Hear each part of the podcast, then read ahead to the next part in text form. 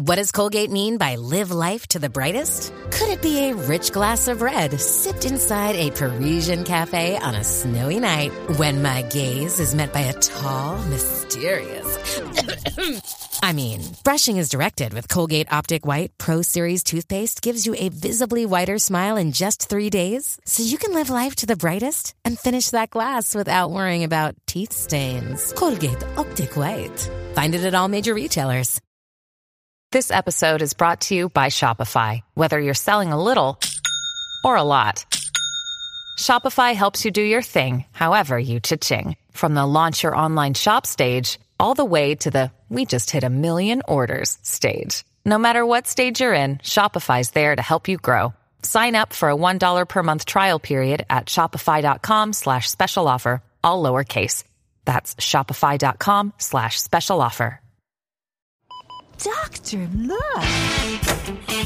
Stand aside, nurse. I'm Dr. Homebrew. Yeah, clear.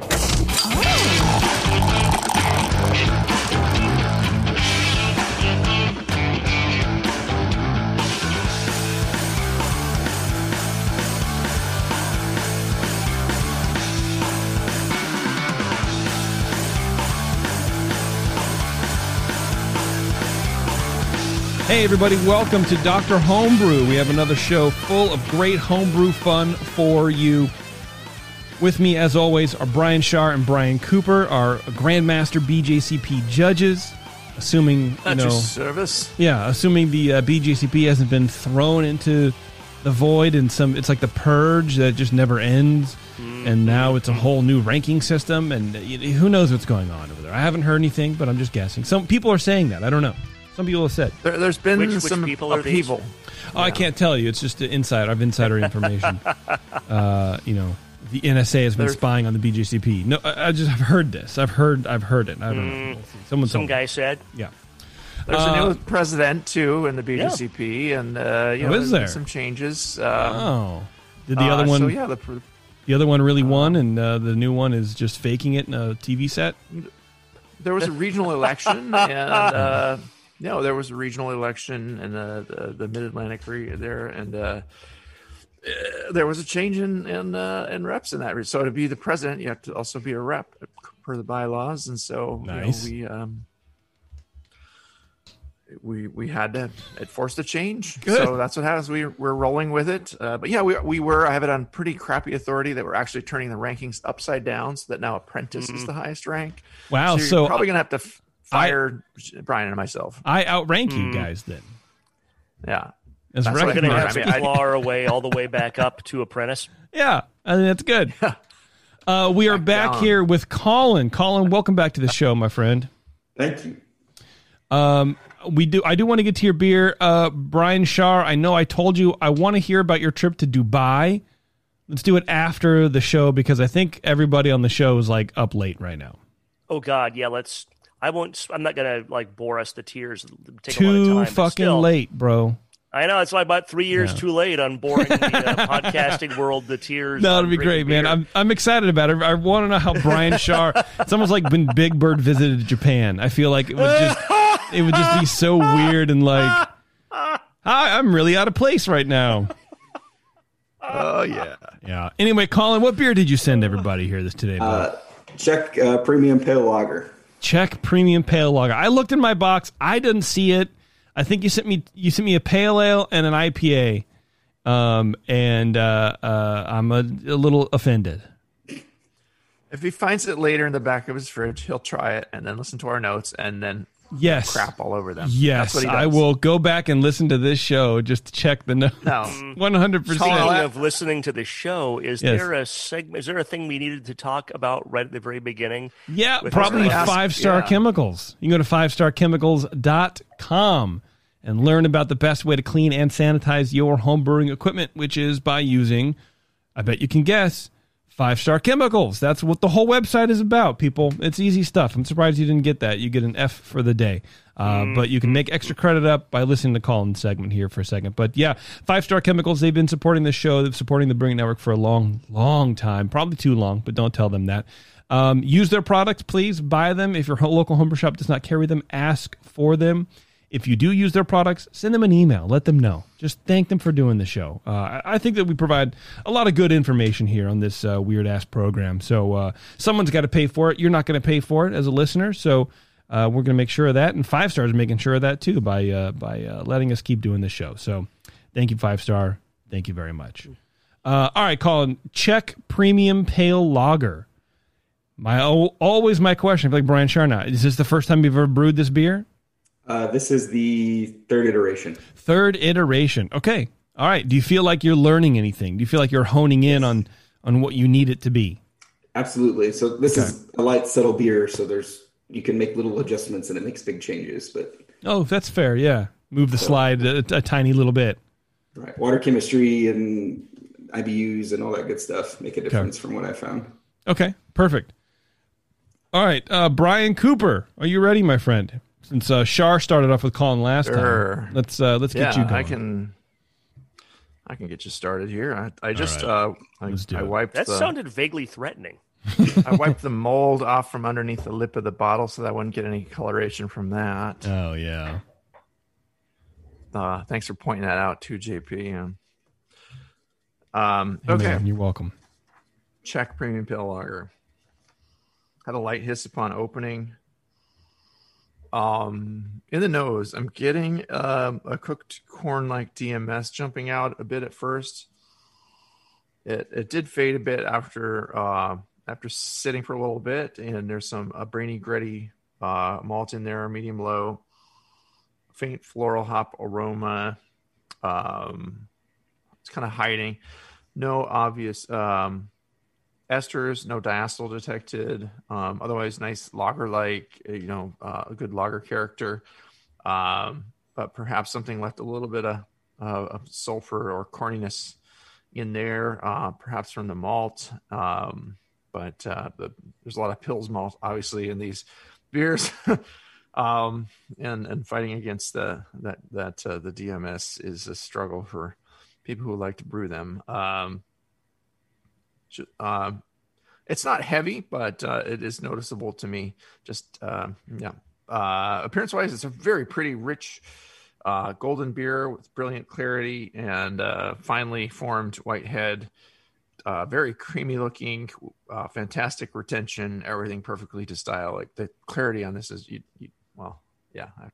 on the screen, people watching on Facebook, I have to hold it the right way because otherwise it disappears with my background here. But anyway, I had 3 points for appearance.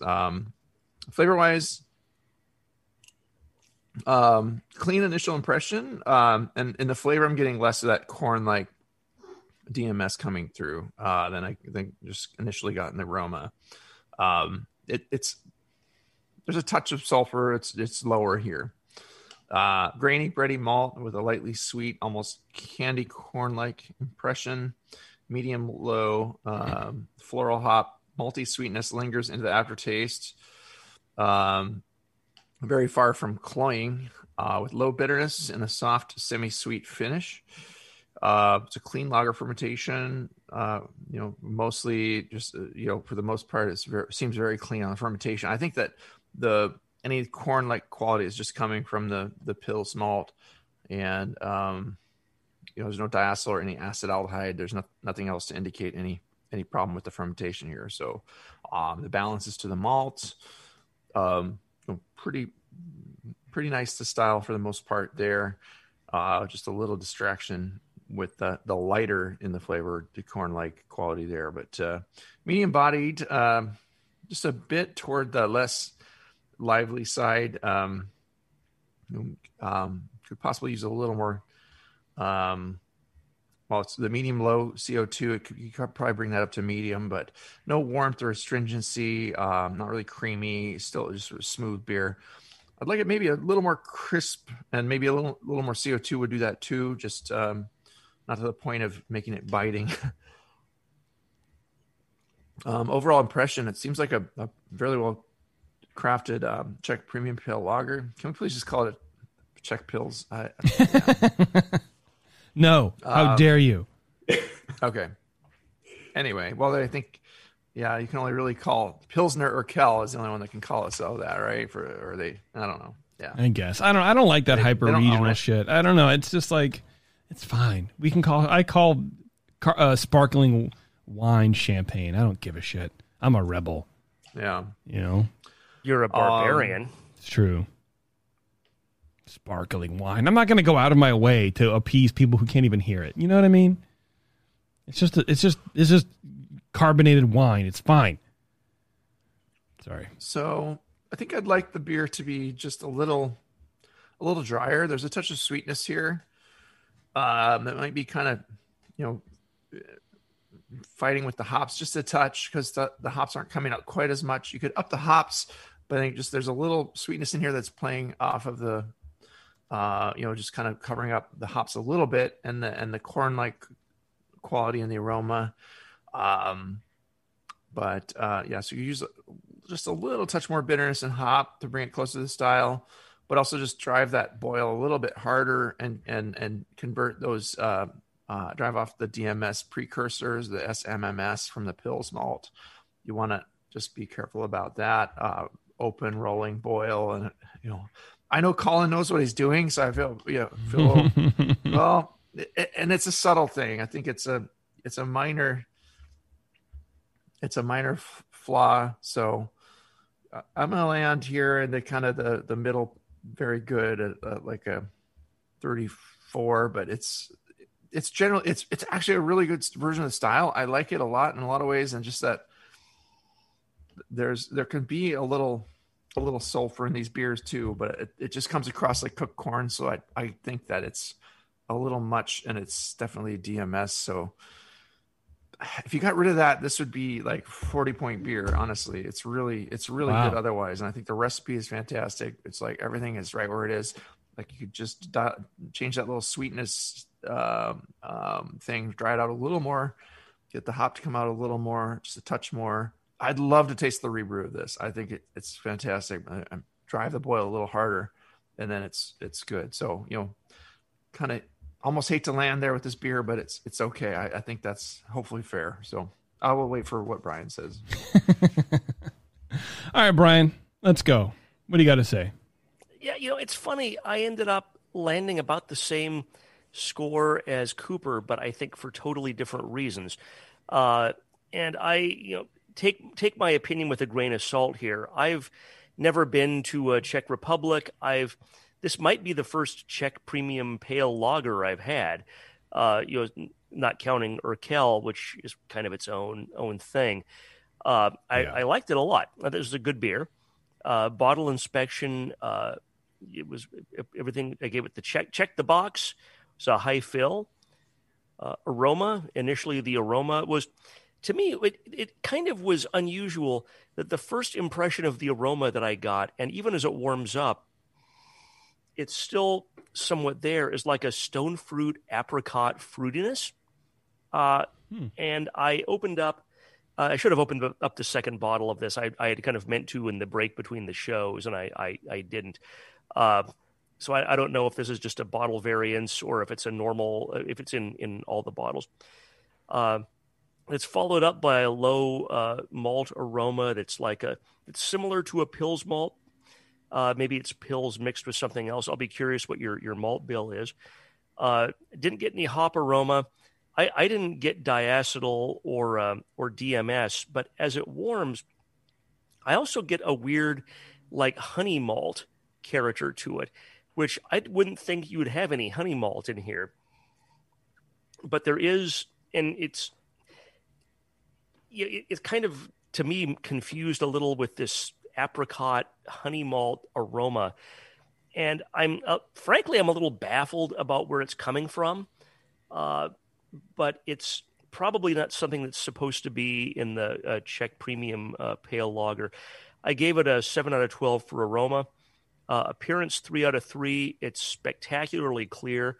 Both of the beers that you've sent us for the, this show and the last show have been just their exemplary clarity. I mean, they're just fantastic. So you're doing a great job with making your clear beers clear. There's a low white head that's persistent. Color's pale gold, 3 out of 3. Flavor. Initially, the flavor I get is like a pale malt / Pils malt. Not quite as perfumey as a Pils by itself. But you know, I would get a little bit of Pilsner in there.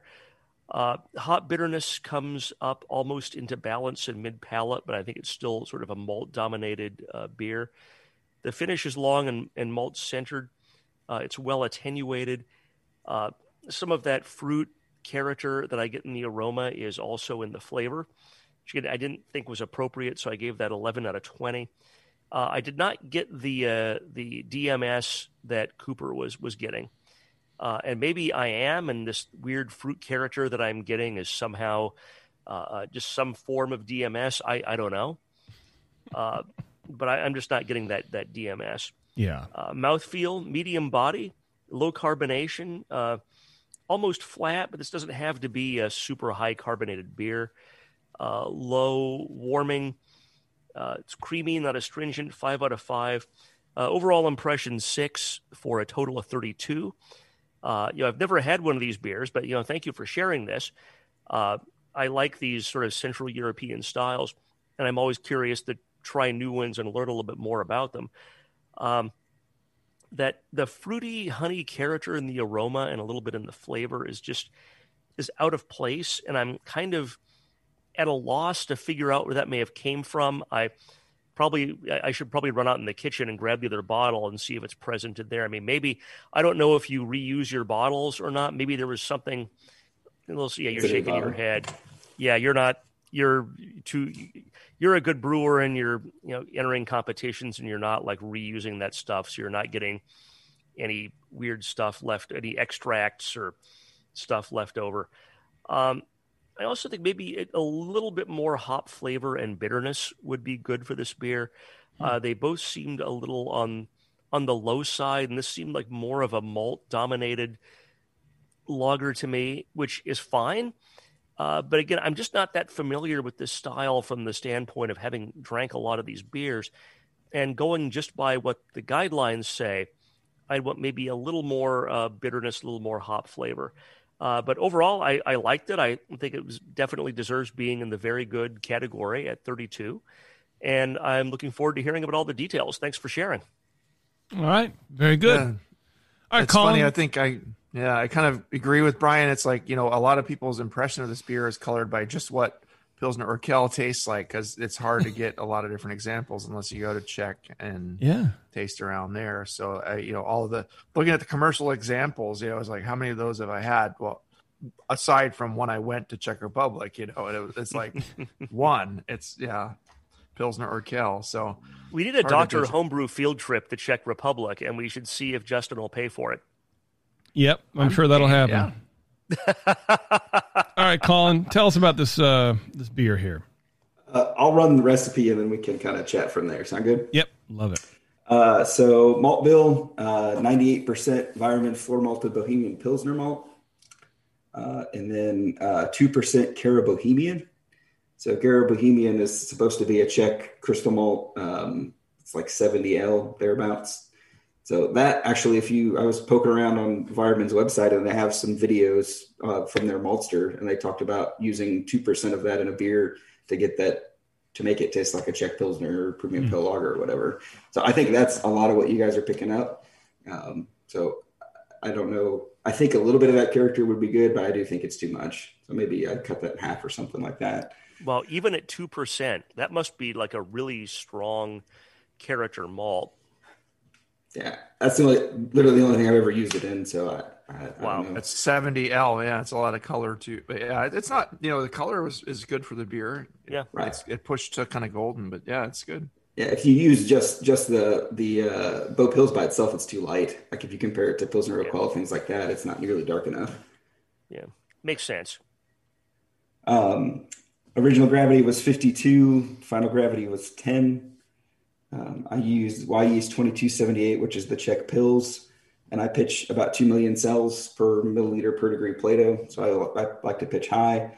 I pitch at 46 degrees and hold it there till you see Krausen, and then bump it to 50 and let it ride by itself, basically to 55, and then right toward the end of fermentation, bump it up to 58, just to be safe.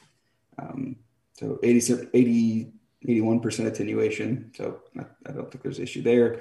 I love the degree of fermentation temperature control that you exercise. And I think especially for lagers, that can be really important. I've played with those temperatures a lot. It makes a big difference. Pitching them cold, I think it's helped dramatically too. I like doing that. It seems to make a difference. Yeah. All right. What do you guys think of that recipe? What did you think? What did you do with your water? Oh, there you go. It's supposed to be very soft, obviously. So whenever I do that, the beers taste like garbage. Like there's no flavor. They taste like nothing. So I just said, screw it. And I did, what is it? Hold on. Well, I didn't quite say screw it on this one. So I did 31 sulfate, 27 sodium, and 19 chloride, mash pH. So I was shooting for 5.2 and it came out at 5.4. So I think that's where some of the crispness is missing. So, where was your calcium at? 19. I think you want to get that up to at least towards 50. I think they have soft brewing water, but they know you got to have calcium to convert everything properly and get those enzymes working in the mash. Yeah. And I think that's going to help, with your mash pH and everything. Calcium is key, and keep everything else you said. It seemed low enough that it's in the territory. It's not bad, but I would bring calcium up a bit. Okay. Yeah, I agree. 19 is real low. I can't get low water or I can't get those. So all the sulfate and other things going to bump up if I go to 50 calcium with my water. True. So I have to figure out how to do that. Yeah. Because I basically have no calcium in my water. My base water is stupid soft. Well, that's a fun shit dummy soft, have, yo. Honestly. Yes. Oh no, it's nice because I can build whatever I want from it. I'd much rather have it that way than the other. Yeah, absolutely, man. Absolutely. Well, it did dry out a lot. The final gravity listed in the guidelines like 1013 to 1017, and that's your 1010 it's pretty dry. Right. And I found it funny that the malt sweetness we're getting must all be from that specialty malt, because it's maybe try a 1% version with it and see what it does. I don't know. I mean, it's really you don't expect much else in these besides just the Pils malt. But you're right, it's going to just be really light. But also, how did you drive the boil? Did you drive the boil a little bit? That's going to give you some color too. Yeah, I boiled the ever-living hell out of the beer. So I had about 23% evaporation. So in an hour, I boil off about 1.5 gallons. Damn. So did you do just an hour boil, or did you do 90 minutes? Yeah. An hour. Okay. Go to 90 minutes. Okay. Try. That's gonna help you. Okay. It takes a while to boil off all the with such a Pils is what you have here, and drive off all that precursor, the SMMS. I would boil it just as hard at 90 minutes, maybe back that specialty malt back to 1%. You'll still get a good color. You'll get a little color from kettle caramelization and see how it comes out. Mm-hmm. But, maybe go gentle with the water. Cause you didn't have any problem fermenting. You didn't have any problem. The conversion happened. Everything worked fine. So maybe you go a little more calcium. I don't want to say go right up to 50. Just do people it. That brew it. Fuck it. Well, then you got to add. He's right. You got to add something else to do it. So you have to figure out what that is and get there. But no, I don't know. Just food for thought. You want hops? Yes. Give us the hops. A little more hops. So at 60 minutes, I did 1/2 ounce of Magnum. At 20 minutes, I did 2 ounces of saws. At 5 minutes, I did 2 ounces of saws. And then I did a hop stand at 185 degrees for 20 minutes with 2 ounces. So there's 6.5 ounces of saws hop in that beer for 5 gallons. Your water's so soft. It just, It's, wow. Exactly. Yeah. It's amazing how much hop you can put in this beer and have it still just be like, there's a little hop there. I know. And saws can be, it's so flavorful, but the alphas on that can be so low. That's like 3.6, that particular bag I have.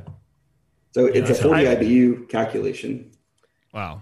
That's fairly high. I don't know what it is. Sauce, in my experience, like Magnum and Horizon are, they're supposedly high alpha, low flavor, but I just never seem to get good results using like Magnum or Horizon. Maybe it's just me, but it just never seems like I get the bittering out of them like I would want. Yeah, I use Magnum a lot, like almost any beer that I just trying to get clean bitterness. Magnum's my go-to. So I use a hop spider, and I think that's killing me because based off the feedback from the beers today and some competitions lately, my bitterness doesn't seem to match my IBUs very well. That's a pretty common comment I get is it's kind of bordering on the sweetness, that maybe the bitterness isn't quite as good. So I don't know if I'm getting crappy utilization because of that, like that stainless steel sieve spider thing I'm using or what. What is this thing you're using? So basically it's a stainless steel mesh cylinder that kind of clips on the side of the kettle. Mm-hmm. So I dump the hops in there to keep the hop matter out of the beer. And I had one of those for a while, and I don't know. I'm not sure. I think you might be correct that I'm not sure that I had gotten as good a utilization out of that as I would have wanted, because I don't know, I always felt like, yeah, that's sitting in there and the fluid is maybe somehow getting through, but that mesh is not as open as I would want it to be, because if it were more open, the pieces of hops would leak out. And I don't know, I'm not a chemist, I'm not a biochemist, but I think maybe there's something to just letting them out, being free in your kettle through the whole process, and then trying to, if you need to strain them somehow, strain them at the end rather than during the middle of the boil. Yeah, I've tried muslin bags too. Yeah, it would be interesting to try because, yeah, I mean, what's the difference between a bag and a stainless steel sieve, right? Like it's restricting the flow at some point, but it's also you get a saturation, and because the boil's moving, it's dragging that wort across the thing. So I think the extraction's probably just going to be fine. Or I would imagine on a homebrew scale, and you're never going to know. You know, and I think the only reason like commercial breweries don't do that is because it doesn't make sense. Imagine pulling out a fucking muslin bag with 300 pounds of hops in it or whatever. I don't know. I just made up that number. But Sully has to get his intern to do that. Yeah, like at that level, I think it makes sense. But I brewed a lot of beers where like that bag is basically flat and it's just sort of buoyant on the top of the boil as it's rolling because there's like an ounce and a half of hops in it. Like I don't think that's going to be. You know what I mean? You're not going to get a loss there, but maybe there is some. Like you said, you're not a chemist, so what do you know? Colin, do you have any specific questions for the guys? Anything we haven't addressed yet? I think you guys hit it. I definitely think I'll back that Carabohemian down a little bit. I did this recipe with Barbe Rouge instead of sauce, just for kicks. Actually, I didn't use the Carabohemian, but did with Barbe Rouge with just the floor malted pills, and it was fantastic. So Barbe Rouge tastes like strawberry gummies to me. Like, oh wow, like gummy snacks, strawberry gummy snacks. Interesting. Have you ever tried to tackle a triple decoction? No, just asking. I don't hate myself enough, but right, I mean, dude. Supposedly, you could try it and see what happens. Yeah, I don't know. I need to do one. Like I just tend to agree with the things that say it doesn't make a difference just because I don't want to do it. So you don't have enough gullible friends to come over and stir that decoction for you for an hour. Yep. Yeah, hell no, dude. Mm-hmm. Not gonna happen. I've never done one either. I participated in some decoction action, but never full like triple. That's a long ass brew day, but it would. It might be worth a try for some of these styles that, traditionally, for whatever reason, they did it. It's something to consider. Another interesting thing about this, like you said, Pilsner Urquell is what most people have, and that beer is diacetyl all the way. Oh, yeah. So it's hard to brew one. Like, I obviously don't want diacetyl in my beer, but if that's what everybody thinks of when they think of the style, it's like, how do you do that? Yeah, I think you they would microwave packet of microwave popcorn. And you put that in that muslin bag, and you dip that in for like 5 minutes at the end, or you put it in the keg, you dry corn it, and then you get all the diacetyl you want. That's what you do. Yeah. All right, Colin. If that's it, we're gonna let you split off, dude. Sounds good. Appreciate it, guys. Yeah, it's a really good drinkable beer, and I know you work hard on your stuff. So, cheers to for brewing this. I think we're being maybe a little too picky on it than we might need to be, and Brian and I are going a little bit different directions. So, I'll have to take him out back and beat him up after this, but we'll figure it out. Appreciate it. Yes. Yeah. Yeah, thank you, Colin. Appreciate your sharing. Thanks, man. Take care. All right, we're going to take a quick break. We're going to come back. We're going to drink more homebrew with Nate. It's Dr. Homebrew, everyone. Stay tuned. We will be right back. Hey, it's Kaylee Cuoco for Priceline. Ready to go to your happy place for a happy price? Well, why didn't you say so? Just download the Priceline app right now and save up to 60% on hotels. So whether it's Cousin Kevin's Kazoo Concert in Kansas City, go Kevin, or Becky's Bachelorette Bash in Bermuda, you never have to miss a trip ever again. So download the Priceline app today. Your savings are waiting. Go to your happy place for a happy price. Go to your happy price, Priceline. Dr. Homebrew, please report to the ER for code blue. Dr. Homebrew to the ER, please. No, and your tea time has been moved to 2:30. Hey, thanks for hanging around, everybody. This is Dr. Homebrew. We are joined by Nate. Nate, welcome to the show, my friend. Thanks, JP. And we were chatting before, during the break, and you did not send me the beer, and I'm slightly offended. Yet pleasantly aroused. No, I don't know. I wondered why I had six bottles in my fridge. You know, like, why did you send me six of them? I was supposed to bring one to JP. That's why. Yeah, and why do they all say give to JP and Brian Schar? I don't know. I thought that was the name of the beer. I thought this is a clever name. I like it. We drink these. Nate, what beer did you send everybody? I sent a Kolsch this time. A Kolsch. Okay. Is this something you've done before? Yeah, one other time, maybe a couple times, but I did send one in last year to you guys. You reviewed it on in April, and on show 167 you reviewed it. So taking some of your suggestions, I remade it here this spring for a summer beer. Oh, awesome. Okay, cool, man. I love it. Love to hear it, man. So, I love that you have the show number also. That was cool. I like that, man. It was neat. I won't be prepared, yeah. I won't make fun of you about it. We have show numbers? I think you already did, but... I don't know. I mean, I could try again. He's a hypochondriac, officially, I think. That's true. Might have even coined that term. Was it you that coined the term? No. Yeah. All right, Brian Schar, why don't you start off with Nate here? Yes, thanks, Nate. I've asked you this on previous shows, I'm sure, but are you in a homebrew club? Yeah, I'm part of the Rapid River Mashmaster Group here in central Wisconsin and Wisconsin Rapids here. Awesome. Shout out to those guys. And thank you for sharing this beer. You know, I love Kolsch, and I've never successfully made one that I would really drink more than a couple of glasses of or share with anybody else. So this is in my opinion, is a really difficult style to homebrew. And my hat's off to you for giving it a shot, because it's not a simple one. Bottle inspection was great. It was very... it's always nice when you lift up the bottle and it's like you see right through the bottle. You know there's going to be a very clear liquid inside. Aroma got right out of the fridge. I got a low malt aroma, low esters. It reminded me of a Hefeweizen, not with a clove or anything. And I thought about it for a little while. I thought maybe banana.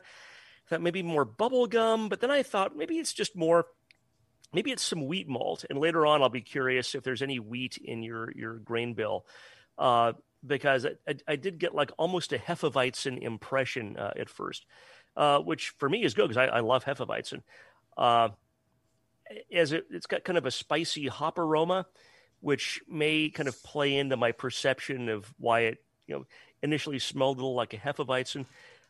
Unfortunately, as it warmed up, I got kind of some pumpkin-y, squashy DMS in there, which was not... it's the way you let them warm up, I guess. But I gave it 6 out of 12 for aroma because of that DMS character. Appearance 3 of 3. This is beyond crystal clear. This beer...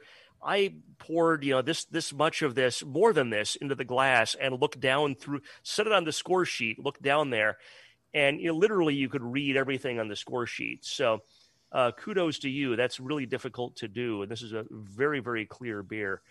Low persistent white head, straw color, 3 out of 3. Flavor, first impression is very light. Again, this is a little kind of just out of the fridge. due to a variety of personal stuff, I judged these beers for this show, like maybe an hour before the show. I literally pulled them out of the fridge, just judged them, and made myself some dinner, and then let them sit out for a little while longer and came back to taste them when they were warm. So unfortunately, the problem when first impression is like very low anything, and it's just out of the fridge, that's, user error by trying to smell something or taste something right out of the fridge when the beverage is really cold. And that's why I like to come back to them when they're warmer. Low pale malt in here. Didn't quite seem like Pilsner. It doesn't have to be Pilsner malt. I'll be curious what it is. Get a low fruity note, which is classic for Kolsch. Low bitterness that ramps up mid-palate to balance. No real hop flavor that I could tell. It's so well attenuated to me. The malt flavor is real low. And even that's, I get that. I continue to get that excellent attenuation even as it warms up. It's maybe a little low in hop bitterness, but because I don't know. For Kolsch, I haven't, if I'm getting a commercial Kolsch, something like a Reissdorf Kolsch is fantastic. Mm-hmm. And a Reissdorf has, kind of a surprisingly firm bitterness, and that might be an outlier. Not every Kolsch has to be Reissdorf. Not every Kolsch has to be firmly bitter, but I think maybe a little more bitterness would be a good idea. But as it warmed up, I definitely started getting some of that, pumpkin harshness, DMS in the flavor as well as the aroma. Mm. So 9 out of 20 for flavor. Mouthfeel, 4 out of 5.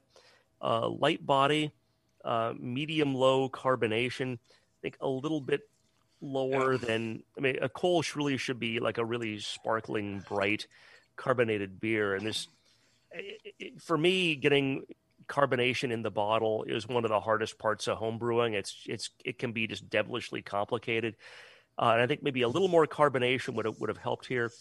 No warming. This shouldn't be a warming beer. Smooth. So, dare I say creamy. No astringency. 4 out of 5. Overall impression 6 for a total of 28, which is good. It's the high end of good. I like this beer. And when it's right out of the fridge, I could pretty much drink like 12 of these. It's just really easy drinking. It's when it kind of warms up that the DMS comes out, maybe not quite as pleasant. And just getting the DMS out, which is we talked about in the last show with longer boils and so forth with very strongly Pilsner-based beers, is... The 90-minute boil is not just a momelie. It actually is really important to getting rid of DMS. That 90-minute boil and then trying to get it down below that DMS formation temperature range, which, Cooper, isn't that something like 160 to 180, 180 to 200, something like that? It's in the upper hundreds. Mm. You want to try to race through that as quickly as you can after you've minimized the precursors, and that helps get the DMS down. But I feel bad for giving you a 28 after you sent, went to all the trouble of sending these beers to us. But hey, it's a better Kolsch than I ever made, man. See, so, there you go. That shouldn't make you feel good at all. And Cooper, I think you're up. Yeah, go for it, Coops. Coop-a-loop. All right. Okay. All right. I'm struggling with this a little bit too. Like there's. In the aroma, I felt like I got a very light corn-like DMS or a sulfury note. And, the cell calls out that you can get a sulfury kind of wine-like note in there. And I don't know if is that meant to be like a Chardonnay or like a, something wine-like in there. And but it just didn't come across wine-like to me. So winey or sulfury character. But that's optional. It's not a fault. So, but I did feel like I got a little bit of cooked corn, not super heavy at all, and sulfur is kind of what the DMS would be something that drives that, just light dimethyl sulfide, The malt has a sweet, grainy character, lightly fruity ester is in there with a low spicy hop present. I'm wondering if, you know, spiciness, phenolic, spiciness is kind of generally like a phenolic type molecule. I'm wondering if I'm getting a little phenolic in here this time. And I didn't really call that out, but I'm just wondering, like, if the spicy hop, you know, what I'm detecting as spicy is not a hop character, but maybe a phenol. And when Brian mentioned Hefeweizen, and that's what kind of what triggered that thought to me. And I, it's funny how sometimes someone can mention something and you think you're smelling that, or, you know, it's just like right. Word associations are very strong. And I'll argue with Brian other times that there's something, you know, something a little Hefeweizen-ish almost in there. Yeah. I could see that, like a little phenolic prickliness, like a Belgian beer almost, you know. That is a little unexpected. So I'm grasping a little bit. I don't know that I'm going to nail this, the judging of this, but you know, it's clean. Otherwise there's, you know, no acetaldehyde, no buttery diacetyl. I think I might've also been kind of grasping. I thought, is there a little bit of oxidation creeping in? I think we've probably been sitting in the bottles a little while here too. And, you know, is there a faint papery note creeping up in them? I don't know. Brian, you didn't mention any oxidation.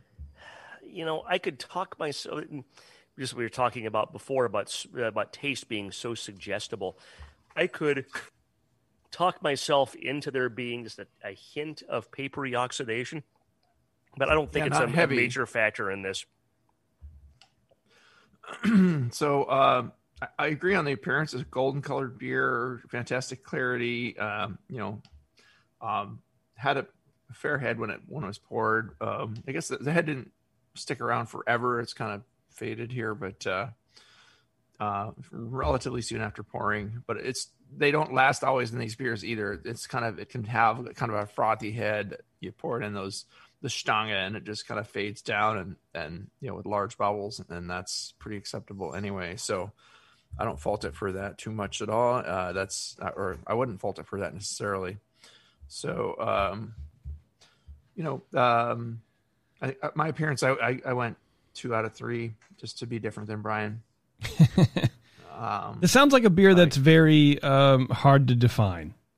And it sounds like a very complicated beer. Well, it's a delicate beer, and I've had them in Cologne. Yeah.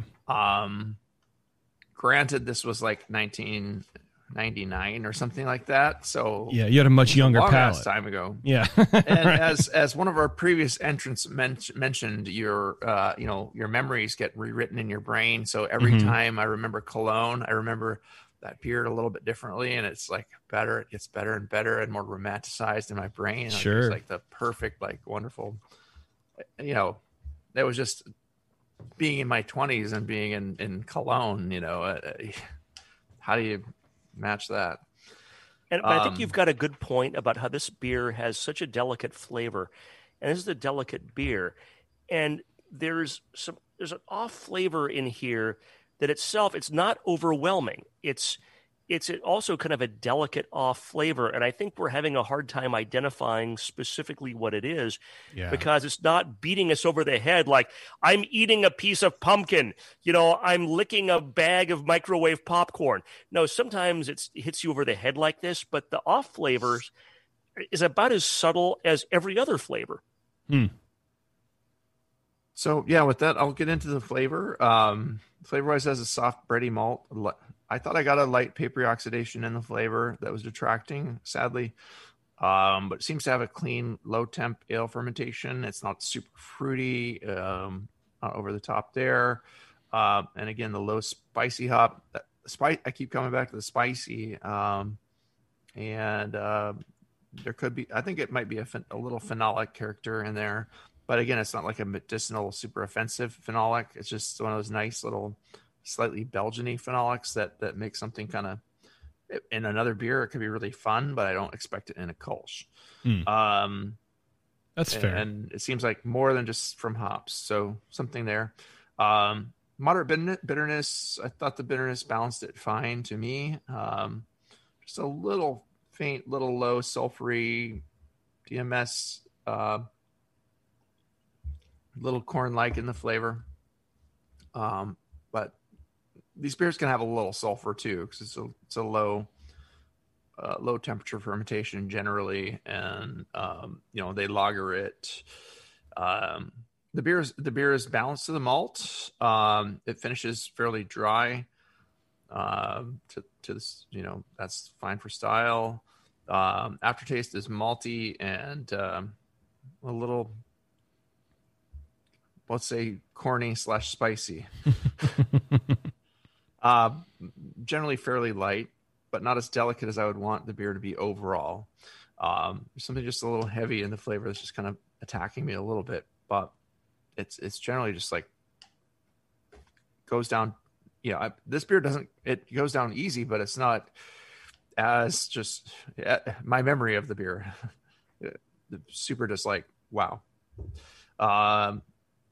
Anyway, clean, no diacetyl, no acetaldehyde, clean otherwise. I mean, it's there's nothing super offensive here. It's just, it doesn't, there's some little things that say, Kölsch or not Kölsch. This is a hard beer to brew. Let's just put it right up there. Mouthfeel wise, medium light body, with medium low carbonation. I think it could use, I agree with Brian, could use a little more spritziness to push that up a little bit. I felt like I was getting a very faint astringency, nothing super biting at all, but just a little, and some maybe from a little phenolic in there possibly. It is actually crisp, which to me I think is one of the hallmarks of this style. It has to be, has a kind of a dry, crisp finish, and that's nice about it for sure. There's no warmth as you wouldn't expect any here anyhow. Not a creamy beer; it's actually fairly smooth. So I rated it fairly well on the mouthfeel, like 4 out of 5. Overall, this is a nice,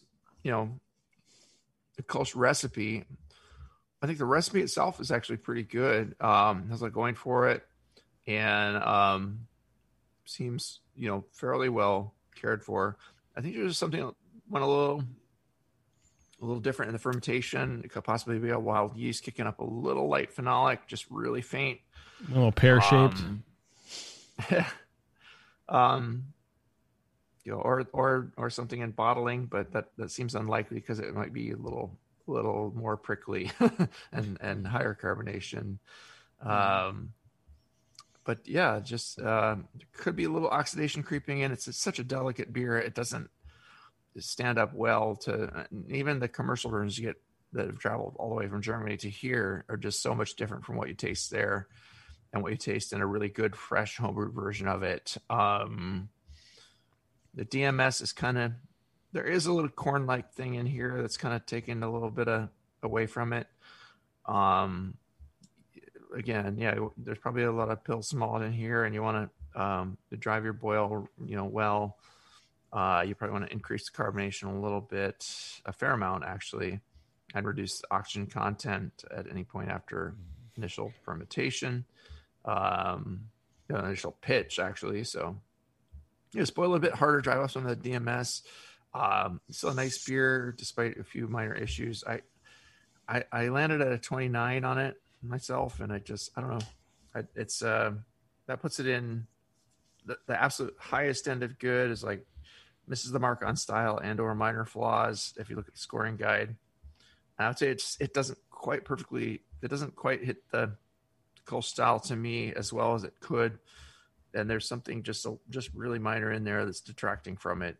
But I could probably be easily twisted to go into very good, which is generally within style parameters, some minor flaws. What's going on here is fairly minor. It's just, low end of very good, high end of good. It's not a bad beer. It's just, it sounds like it's minor, but it's not pulling the beer in a certain direction. So it's hard to define. And it sounds like you're struggling with it a little bit. It's such a hard beer to brew well. And I know how hard it is to make a good Kölsch. Right. And there's not a lot to hide behind here. You want to have that crispness and that nice lager thing, have it go down easy, and that light fruitiness combined with that dry, crisp quality and just super refreshing summer beer.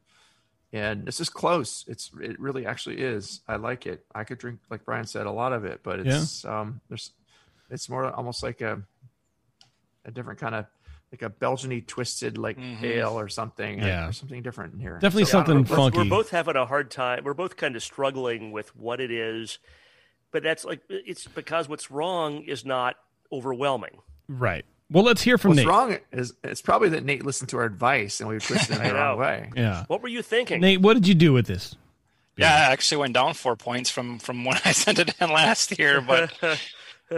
So I guess maybe what I'll do is I'll kind of run through the recipe quick and maybe talk about some of the changes I made and do that.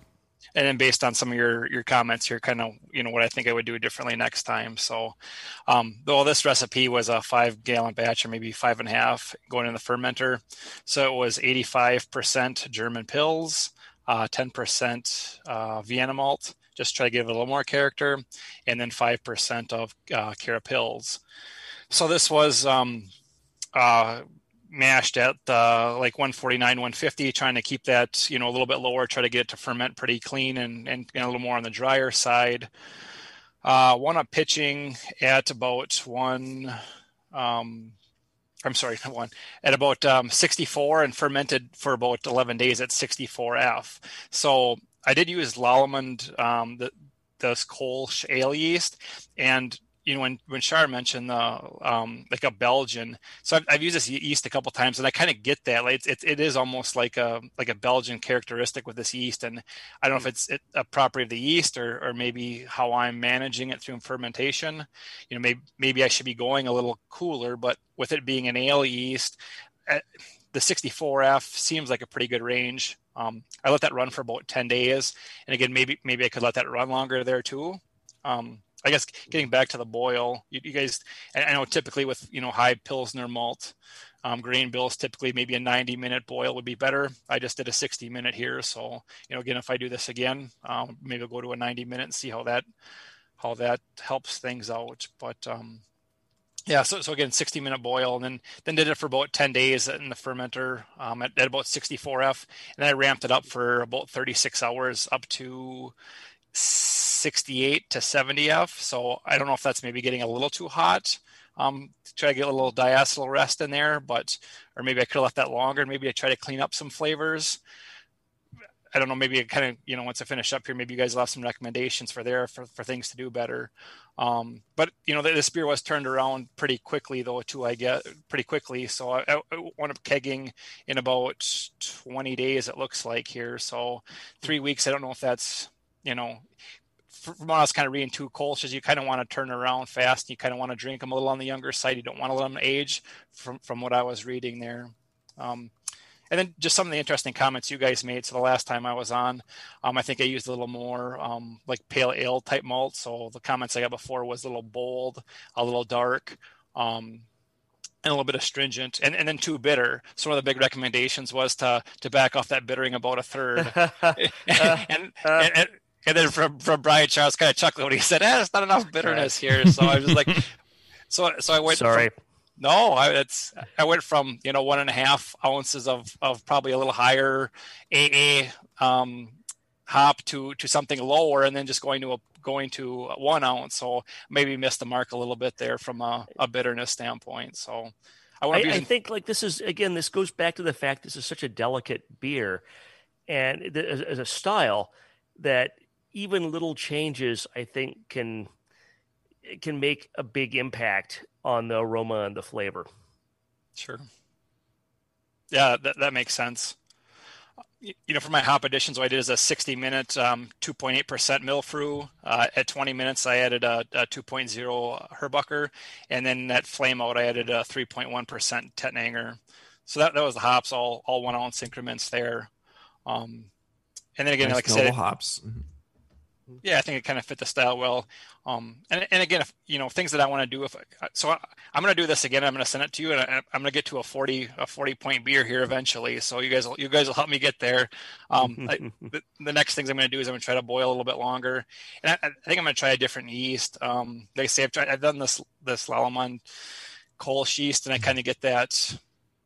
different kind of, it's a little bit spicy. I picked that up on a few beers that I've done. Maybe I might try to do something different with a different yeast and see what I can come up with there, and then maybe ferment a little bit cooler, a little bit longer, and then maybe, you know, ramp up a diacetyl rest a little bit longer over a few more days and kind of hold it there for a little bit before going to kegging. So I kind of changed my fermentation process a little around too. I can do a little bit better job with, you know, reducing oxygen. There I can pretty much do oxygen free transfers now, or basically under pressure. Oh, nice. So, yeah, that's cool.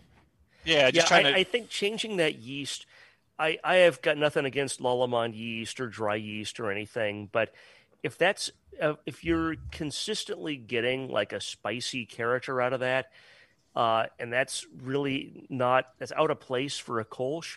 I would just try something else. Try different Lallemand, try different manufacturer, try, you know, White Labs or Y Yeast, or there's, you know, 10 different yeast companies these days that are all making good quality yeast. I would try something else and see if you're happy with it. Yeah, I'll try the WP029 and see how that works for you sometime. I mean, it might be a good way to go. But one thing in part of your commentary is, okay, it's a beer that you want to drink fresh. But that also doesn't mean you don't want to rush the process. And it's a lager in all but name. I mean, they lager all of these, and part of what just makes this beer so clean and refreshing and crisp is that it has a nice lagered quality to it. Even though it's a low ale fermentation temperature beer, you definitely want to lager it, you know, at minimum 2 to 3 weeks, and let it, you know, sit out like as the fermentation is finishing out, drop it down, get it down, and, you know, get it down there into the you know, 30s to, you know, low 40s, and just let it condition and be patient with it, because, you know, rushing it out, you know, it's only gonna taste rushed. That's what I think. But yeah, it's a German beer. They're patient, you know, in some ways. They're methodical people. They like, we just do it this way, and this is how it's always done. We put the beer in the cave for 2-3 weeks, and then it's ready. Right. You know, that's not even that's a horrible German accent I just did. But yeah, anyway, that's right. You must put the beer in the cave for 2 to 3 weeks, and then it's ready. Yeah, for sure. So what do you think about diacetyl rest? Should I completely avoid that part of the process? Because I know I've done other beers like My Box in the past, and I've gotten pretty good results by doing something like that after, you know, a week or two of primary fermentation. Kind of raise the temperature up 3 or 4 degrees, and then kind of go into a cold crash or a lager at, you know, 35, 38 degrees F, and kind of hold it there for a couple weeks. I mean, and again, I really didn't lager this beer, and maybe that's part of where I'm missing the boat on some of this too. So. Yeah, diacetyl rest. You didn't have any butter in it, so that I don't think I would skip a diacetyl rest. You don't always have to bring it all the way up to 68 degrees. You know, if you're fermenting in the lower 60s, you could bring it up to 65, 66 for a couple few days, and then bring it down to lager temp. Yeah, at that point in the fermentation, that's not a high temperature excursion. That's not going to create fusels. The yeast are essentially done. And when you're raising it to that diacetyl rest temperature for 2-3 days, all you're doing is the yeast are cleaning up that diacetyl, right? They're not, if you were to have your diacetyl rest at 80, that might, I want to get it done in 12 hours and I take it to 80. I might, okay, maybe that's going to give you some bad results. There's a reason why the diacetyl rest is kind of a standard temperature or standard temperature range. It's not high enough at that point in fermentation to create off flavors. And what it's doing is making your yeast eat the off flavors, which is a nice bonus, because usually, you know, you're trying to keep your yeast from just creating them in the first place. If they can do their part and clean up that beer, you know, you might as well let them. Right. I fully agree with that. And it's, yeah, there may be a misperception that, oh, well, if I raise it up to 68 for too long, it's going to get too fruity, because there, you know, that's where you get all the fruity stuff. No, that's all, again, early in fermentation when it's super active and kicking. If you're fermented the Kolsch, like even for the first day at 68, 70, then you're going to get too much fruit. But after, you know, 7-8 days of fermentation, it's pretty much finished out, and you raise it up a little bit. Hey, and do a nice big pitch. I'm sure you know how to do a good yeast pitch and a starter, but it doesn't seem like you handled your yeast poorly. Sounds like a little thing in it, man. Finish it out right. Yeah. That's what I think I'll do is maybe I'll do a liquid yeast next time and do a pretty good size starter with that and pitch a good amount there and maybe come in a little cooler too. Well, obviously I use the lager yeast. I'll come in a little cooler there too and kind of hold it there for longer. So yeah. Especially with these beers that you ferment cooler, it's not a lager. You're not fermenting it at 50 degrees, but you still where you might use a good pint of yeast slurry, like really happy, vigorous yeast slurry ready to go. Yeah, a pint and a half wouldn't hurt, or slightly over pitch it, just go, okay, here's what the books say. I'm going to go that extra titch and get it there. Yeah, the extra titch. Did this used to be in the category of like European hybrid or something where it's not quite a lager and it's not quite an ale, but it's kind of in that some sort of middle territory. Yeah. It was a long time ago, Brian. Yep. I know. I'm kind of old though, so. All right, Nate. You got anything else for the boys? Nope, I'm good. Thanks for the feedback, guys. All right. Appreciate it. Thanks, man. Yeah, thank you, Nate. Yeah, I appreciate you sharing the beer. Yeah, you guys have a good evening. Yeah, you too, man. You too. Happy Fourth. Yeah, thanks. All right, we're going to take a quick break, everybody. We're going to wrap things up here on Dr. Homebrew. I want to briefly hear about Brian Schar's adventures in Dubai. But not for too long because it's getting late. So anyway, hang on, everybody. It's Dr. Homebrew. We'll be right back. Hello, fellow BNers. This is Sully from the 21st Amendment Brewery located in San Francisco, just 2 blocks from Giants Park. Before Nico and I opened the 21A and before I was a professional brewer, I homebrewed on my small 4-burner apartment stove in a back house in Santa Monica, California, making my extract brews before graduating to the daunting idea of all-grain brewing. Homebrew books and information was hard to come by back then. The internet hadn't been invented yet, along with other things we take for granted today, like electricity and potable water. One thing I wish I had back then when I was learning was a radio show that could teach me the ins and outs of brewing and answer questions that I had about homebrewing, a resource for making great craft beer. The 21st Amendment Brewery is excited to be a proud sponsor of Dr. Homebrew, a great show that teaches you what you need to know about making incredible beer. Good stuff. Listen up, you might learn something. I certainly did. And thanks for your support. Tasty Crack Games. The leader in affordable, high-quality kegerators is here. Introducing Komos, the kegerator designed with serious beer drinkers in mind. It features an all-stainless steel draft tower, a major upgrade over traditional chrome-plated brass towers, and Komos keeps your new tower cold with their air-cooled tower fan, wrapping your beer lines in frigid coolness. Your beer is poured from innovative forward-sealing faucets that don't leak, so they stay cleaner for longer. Dual gas inlets on the rear of the fridge allow you to run both CO2 and nitrogen gas. Serve your beer with CO2, serve your kegged wine, or even cocktails with nitrogen.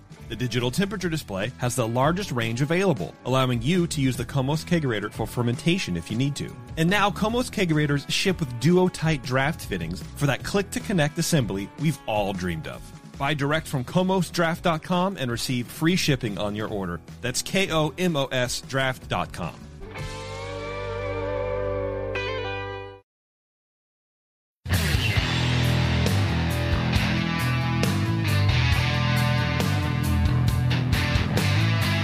Now, back to the examination. All right, everybody, we're wrapping things up here on Dr. Homebrew. Brian, you went to Dubai, my brother. What's up, man?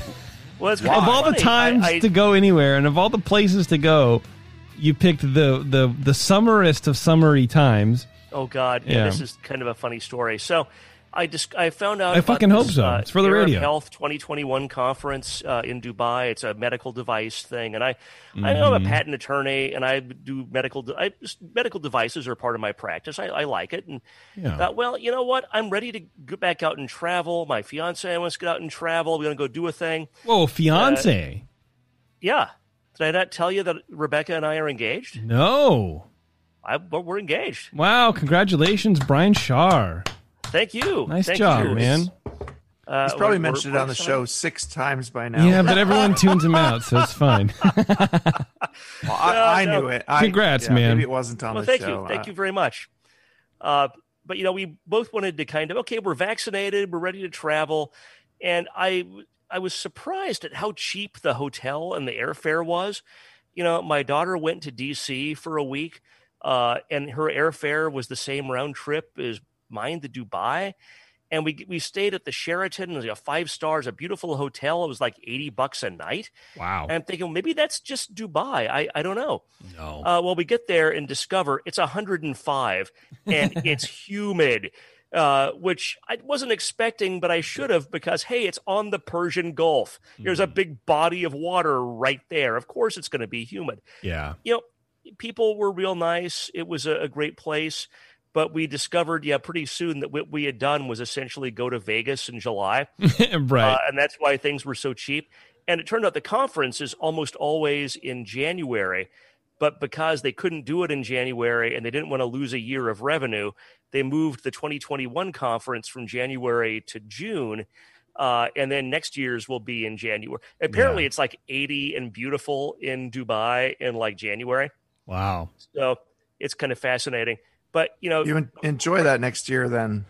I might go back in 23, which now that 23 is a year and a half away, if you can believe that.